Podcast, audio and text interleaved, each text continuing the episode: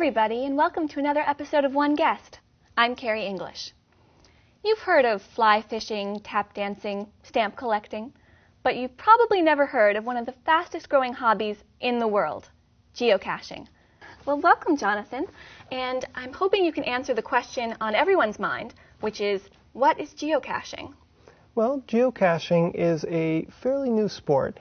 It involves really a, a very simple idea. Someone finds a really cool place, say somewhere in the forest, then hides something and puts the coordinates in a website called geocaching.com, for example, then other people go to that website, find those coordinates, take their GPS, and find it. So here's my GPS receiver, for example, and I use it to find geocaches.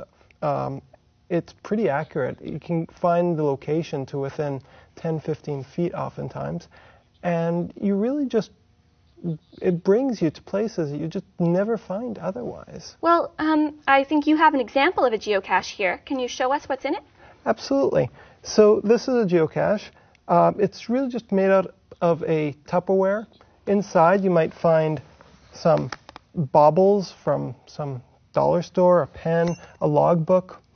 Uh, in this example, this is a uh, a little doll that I found last time I was doing geocaching, and you'll notice that it has this travel bug uh, little medallion with a with a number on it, and this number tells anybody that wants. You just type this number in uh, the website, and it tells you where it's been. So every time it's gone to a different geocache, someone logs where it was, and you can track it.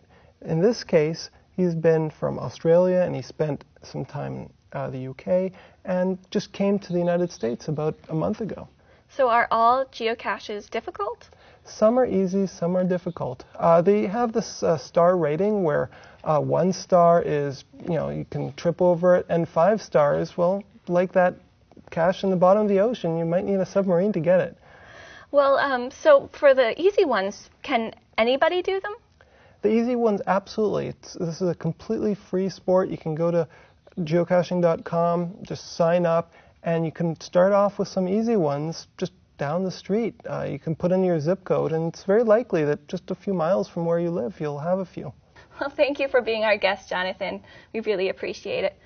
And for one guest, I'm Carrie English. Thanks for watching.